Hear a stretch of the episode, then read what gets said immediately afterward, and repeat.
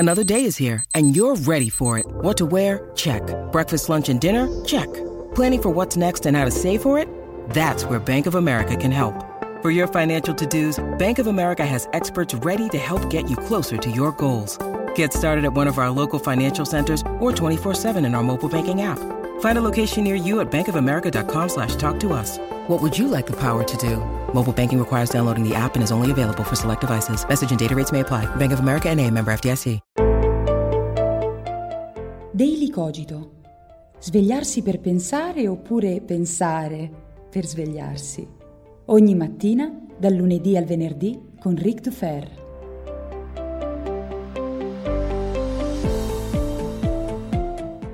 Qualche anno dopo il crollo dell'Unione Sovietica, Mikhail Gorbaciov disse che probabilmente Chernobyl era stata la vera causa del crollo dell'Unione Sovietica. No, Miki, le cose non stanno così. Diciamo che Chernobyl è stato uno degli effetti del malato funzionamento di quel sistema politico, ma rimane comunque un ottimo esempio per capire quali sono state le vere cause del crollo dell'Unione Sovietica. E quest'oggi siamo qui per discutere proprio di questo, cogliendo l'occasione della serie tivù H B O Chernobyl. E buongiorno a tutti e bentornati finalmente qui su Daily Cogito, dopo la settimana di pausa. E siete sopravvissuti, siamo sopravvissuti, certo. Molti sono sopravvissuti grazie ai molti surrogati che io stesso ho fornito, rimanendo quindi il vostro pusher di fiducia, ma adesso siamo qui di nuovo con l'originale Daily Cogito, pronti per tornare a combattere la zombificazione. Grazie per le centinaia di messaggi, mail, commenti che ho ricevuto, non solo quelli intrisi di panico, Rick dove sei finito, ho bisogno di Daily Cogito, eccetera eccetera, ma anche intrisi, impregnati di affetto, consigli e tanta amicizia. Insomma, davvero grazie ragazzi, è stata una settimana per me molto riposante e adesso ripartiamo e ci aspetta, ci aspetta un'altra corsa fenomenale. Prima di tuffarci nell'argomento di oggi però due piccoli annunci. Uno, la prossima settimana tocca alla Tolkien Week. Sì sì sì, avete sentito bene, la settimana prossima Daily Cogito si sposta sul fantasy, nella terra di mezzo, fra Silmarillion, Racconti Perduti, Signore degli Anelli, Hobbit, Elfi e quant'altro, e dedichiamo un'intera settimana a quel gigante geniale di John Ronald Reuel Tolkien, alla sua mitologia, alla sua letteratura, e cercheremo di capire perché oggi leggere Tolkien e cos'ha di tanto grande questa invenzione della fantasia umana, che in realtà, come vedremo, è un'invenzione della gran... del grande innamoramento che Tolkien aveva nei confronti della realtà. Di cui ci si può innamorare solo attraverso la fantasia, ma non voglio, non voglio anticipare nulla. Da lunedì prossimo cinque puntate di Daily Cogito, poi ci sarà il Dufer Boldrin e poi la domenica il Filosofar So Good con l'approfondimento finale proprio su Tolkien. Non vedo l'ora. In secondo luogo, questo weekend, cioè il prossimo, eh, il quattordici, quindici, sedici, Seneca Nel Traffico fa un altro giretto per l'Italia, perché il quattordici, il quattordici sarò a Bologna, il quindici a Napoli, il sedici a Roma. Ci sono ancora alcuni posti, è obbligatorio prenotare, mi raccomando, e sotto in descrizione trovate il link per la prenotazione, oppure lo trovate sul mio sito ric dufer punto com, riccardo dal ferro punto com, come volete, alla sezione eventi. Mi raccomando, eh, sono poche le occasioni in cui arrivo per esempio a Napoli, a Roma, non perdete questa occasione, sarà bellissimo e interessante. Ma adesso non perdiamo ulteriore tempo. Io avevo paura della serie tivù su Chernobyl, lo ammetto. Perché? Perché il nucleare per me è un argomento molto delicato. Io sono una persona pro energia nucleare per tantissimi motivi. Prima di tutto perché io sono un ambientalista e credo che oggi l'ambientalismo non possa non ragionare su come utilizzare l'energia nucleare per... per il fabbisogno energetico pulito che eh, il futuro ci richiede e che le nostre vite richiedono. Eh, quindi io sono pronucleare, non voglio qui oggi eh, sciorinare le ragioni, magari ne parlerò o in un video o in un prossimo podcast, però mettiamo questo come paletto, io sono pronucleare. Ecco che l'evento storico di Chernobyl, soprattutto qui in Italia, ma anche in altre parti del mondo, ha scatenato una reazione emotiva che ha portato il nostro paese e altri paesi, altre regioni del mondo, a rifiutare a priori il nucleare, di fatto gettandoci in un terzo mondo energetico, perché noi oggi quasi del tutto dipendiamo dall'acquisizione di energia dalla Francia, dalla Germania, dai paesi arabi, eccetera, eccetera.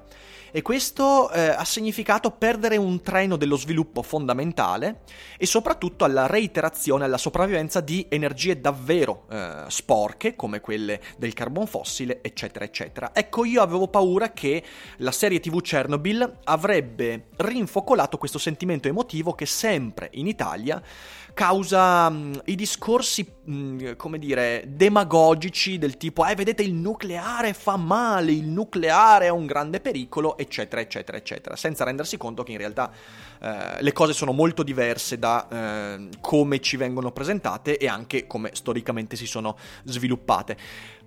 Questa paura è fondata, la mia paura nei confronti della percezione di questa serie è fondata, eh, perché in effetti ho letto già alcuni commenti, alcune recensioni che puntano l'attenzione dicendo «Vedete perché non bisogna fare il nucleare, eccetera, eccetera». Vabbè, però, però la serie è così bella che questo aspetto è passato in secondo piano e io voglio consigliare di guardare Chernobyl. Non pensavo che l'avrei detto perché, lo ribadisco, pensavo che eh, la percezione di questa serie sarebbe stata il nucleare è una merda e quindi non avrei voluto farlo, ma è troppo bella questa serie, davvero, anche perché nella serie non c'è davvero una denuncia dell'energia nucleare, c'è una denuncia della politica intorno al nucleare.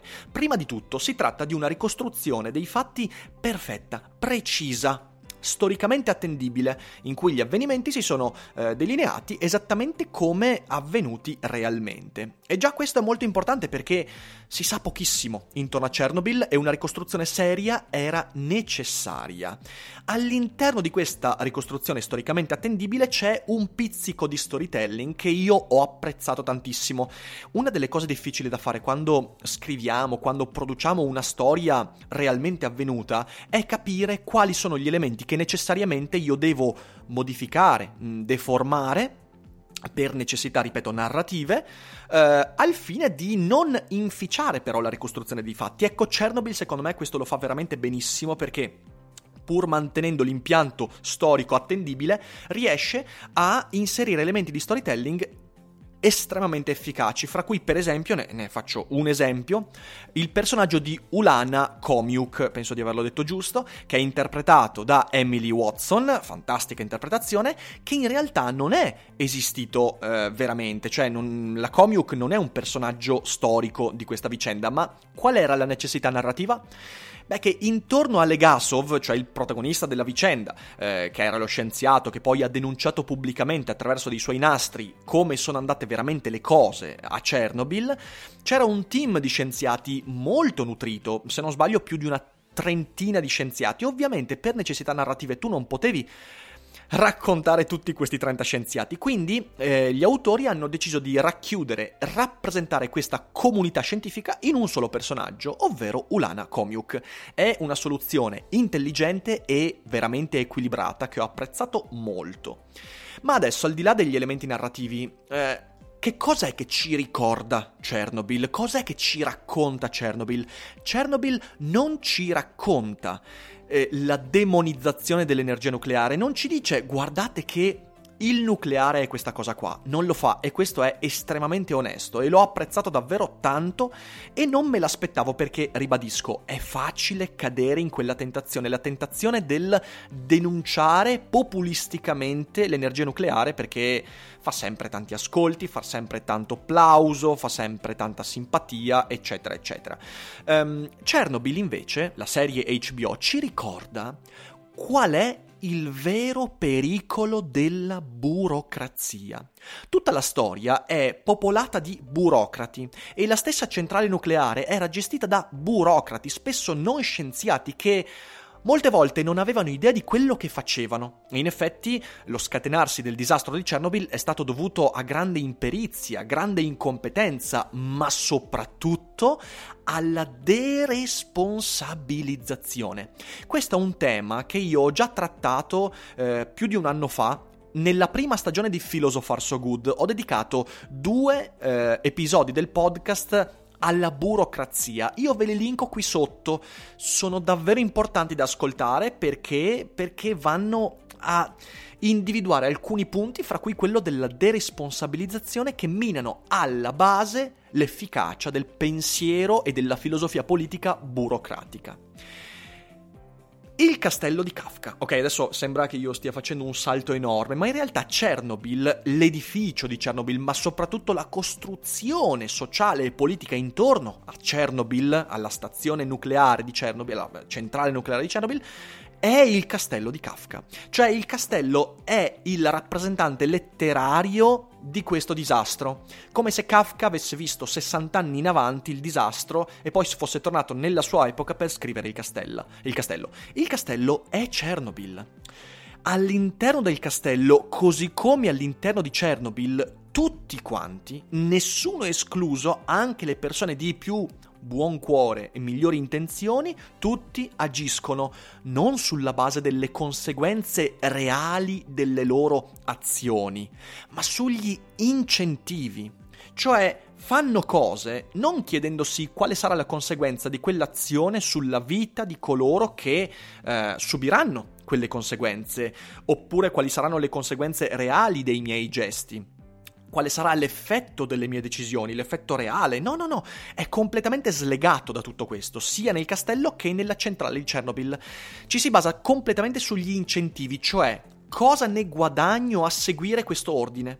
Cosa io prendo se faccio questa cosa? Non importa qual è la conseguenza, l'importante è la promozione, l'importante è l'incentivo, l'importante è l'ordine, l'importante è chi ha dato l'ordine, eccetera, eccetera, eccetera. È un pensiero a rovescio, che è proprio il funzionamento della burocrazia.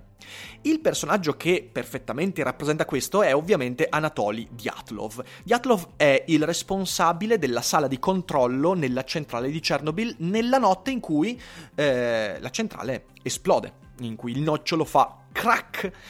Dyatlov porta avanti un test eh, i cui tre precedenti hanno fallito, quindi anche questo test è possibile, eh, andrà verso il fallimento. Porta avanti il test nonostante le condizioni del reattore fossero critiche. Fino alla fine porta avanti il reattore alle estreme conseguenze. Perché? Perché non si cura delle conseguenze di ciò, non ha neanche il meccanismo mentale per chiedersi ok, ma se adesso faccio questo passo cos'è che potrebbe succedere? In realtà lui porta avanti il test perché è incentivato dall'ordine del suo superiore a portare avanti il test, trattando di merda i suoi sottoposti e di fatto portando avanti il test nonostante la realtà, nonostante eh, le condizioni del reattore siano critiche e il computer stesso, il supercomputer che regolava tutto quanto il funzionamento della centrale, stia comunicando il fatto che attenzione, non potete fare questa roba. Dyatlov lo fa comunque perché il suo motivo non è l'azione in sé per sé, il suo fine non è la valutazione delle conseguenze, perché se fosse stato così ancora prima di iniziare il test avrebbe fermato tutto, in quanto il computer aveva denotato malfunzionamenti, anomalie. Invece lui lo fa perché il suo pensiero è: me l'hanno ordinato e io sono incentivato a fare questo test. Nonostante tutto, non ha neanche di fronte a sé il pensiero delle conseguenze, ha di fronte a sé soltanto il pensiero degli incentivi.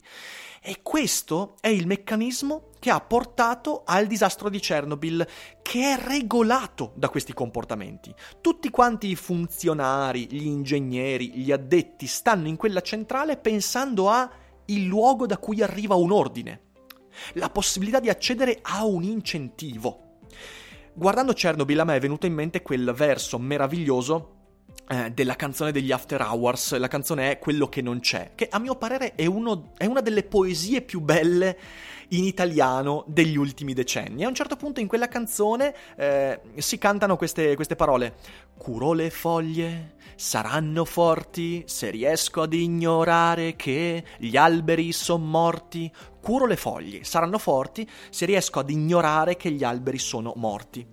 Questo verso denota, scusatemi se l'ho un po' stonato, ma questo verso denota uno scollamento dalla realtà. Io continuo a prendermi cura delle foglie, anche se gli alberi sono morti, quindi non ha senso curarmi delle foglie, perché le cause sono molto più profonde e le foglie ormai sono già andate. ma io continuo a fare quella cosa lì perché? Perché la mia motivazione non è quella veramente di prendermi cura delle foglie o dell'albero, ma è quello di mantenere viva la mia credenza in una realtà che non esiste più.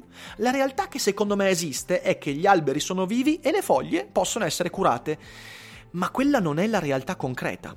In Chernobyl questo si scatena in maniera drammatica. Ma la cosa veramente devastante, qual è? La cosa veramente devastante è che un Dyatlov alla volta, uno a fianco all'altro, un burocrate dopo l'altro, convinto che siano gli incentivi e gli ordini a contare, non le conseguenze, un Dyatlov alla volta porta uno Stato a mentire al suo popolo sulla sicurezza di reattori nucleari che sono stati costruiti a basso costo, perché ciò che emerge da Chernobyl, qui spoiler, ma insomma questa è una cosa storica, quindi non c'è nulla di spoileroso e la serie è bellissima da vedere anche se si sa già come va a finire, voglio dire, spoiler, la centrale esplode, um, fa, fa ridere ma in realtà è drammatica.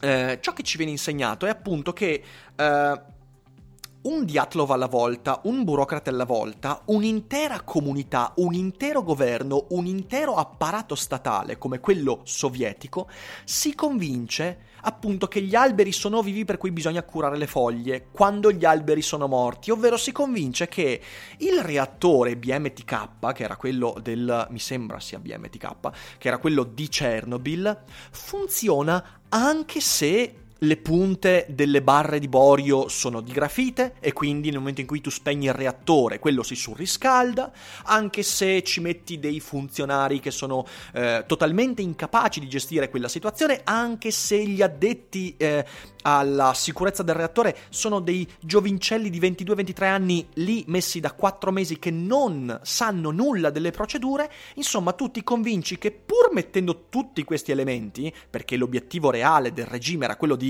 risparmiare, al tempo stesso puoi continuare a curarti delle foglie, cioè continuare a dire alla popolazione che non c'è nessun pericolo, che il reattore è a posto, anche se la centrale è aperta in due. Cioè, questa cosa è veramente assurda. Tu vedi la centrale nucleare spaccata in due e tutti quanti stanno lì a dire sì, ma è solo un piccolo incendio, tranquilli, non c'è fuga radioattiva, eh. Tutte queste cose. E tutto quanto è costruito per mantenere questa percezione, al punto che, e quello è il vero dramma, il, il vero crimine imperdonabile, per ore e ore, per quasi una giornata, tutti quanti i burocrati, dal governo ai funzionari della centrale, non comunicano a nessuno il reale pericolo e mantengono la gente nelle proprie abitazioni a Pripyat, Pripyat, Pripyat, una cosa del genere, si chiamava il paese vicino alla centrale, di fatto condannando a morte migliaia e migliaia di persone. Tutto questo è il castello di Kafka, che forse potremmo ribattezzare la centrale di Kafka. Però lo ribadisco, ciò che ci ricorda questa serie bellissima, bellissima, è che eh, la burocrazia è intimamente rivolta a questo tipo di comportamenti. Perché? Perché la burocrazia si basa sulla deresponsabilizzazione. La mia azione non ha delle conseguenze, ma ha dei criteri di valutazione, degli incentivi, e io porto a termine quelle cose non in coscienza, non chiedendomi cosa succederà davvero, ma, ma basandomi solo sugli incentivi, su quello che ci guadagnerò, che è molto molto interessante dal momento che il regime sovietico non poteva essere basato sul guadagno ma sulla solidarietà. Bella solidarietà, bella coesione sociale. Ma insomma, questo poi è un altro discorso. Guardate Chernobyl perché è una serie davvero fenomenale, eh, non vedevo l'ora, l'ora di parlarne, e ditemi voi se l'avete vista cosa ne pensate, perché insomma è un tema molto delicato, ma prendete poi con le pinze, ricordatevi che questa non è una serie che cerca di demonizzare l'energia nucleare, no, demonizza un governo ben preciso, con delle colpe ben precise. Io vi ringrazio per avermi ascoltato come sempre, è bello essere tornati, grazie davvero a tutti per i commenti che lascerete e grazie per le condivisioni che permettono a Daily Cogito di crescere ogni giorno e di avere una community sempre più bella, sempre più viva, sempre più entusiasta. Io vi abbraccio tutti, vi auguro una buona giornata e non dimenticate che non è tutto noia ciò che pensa.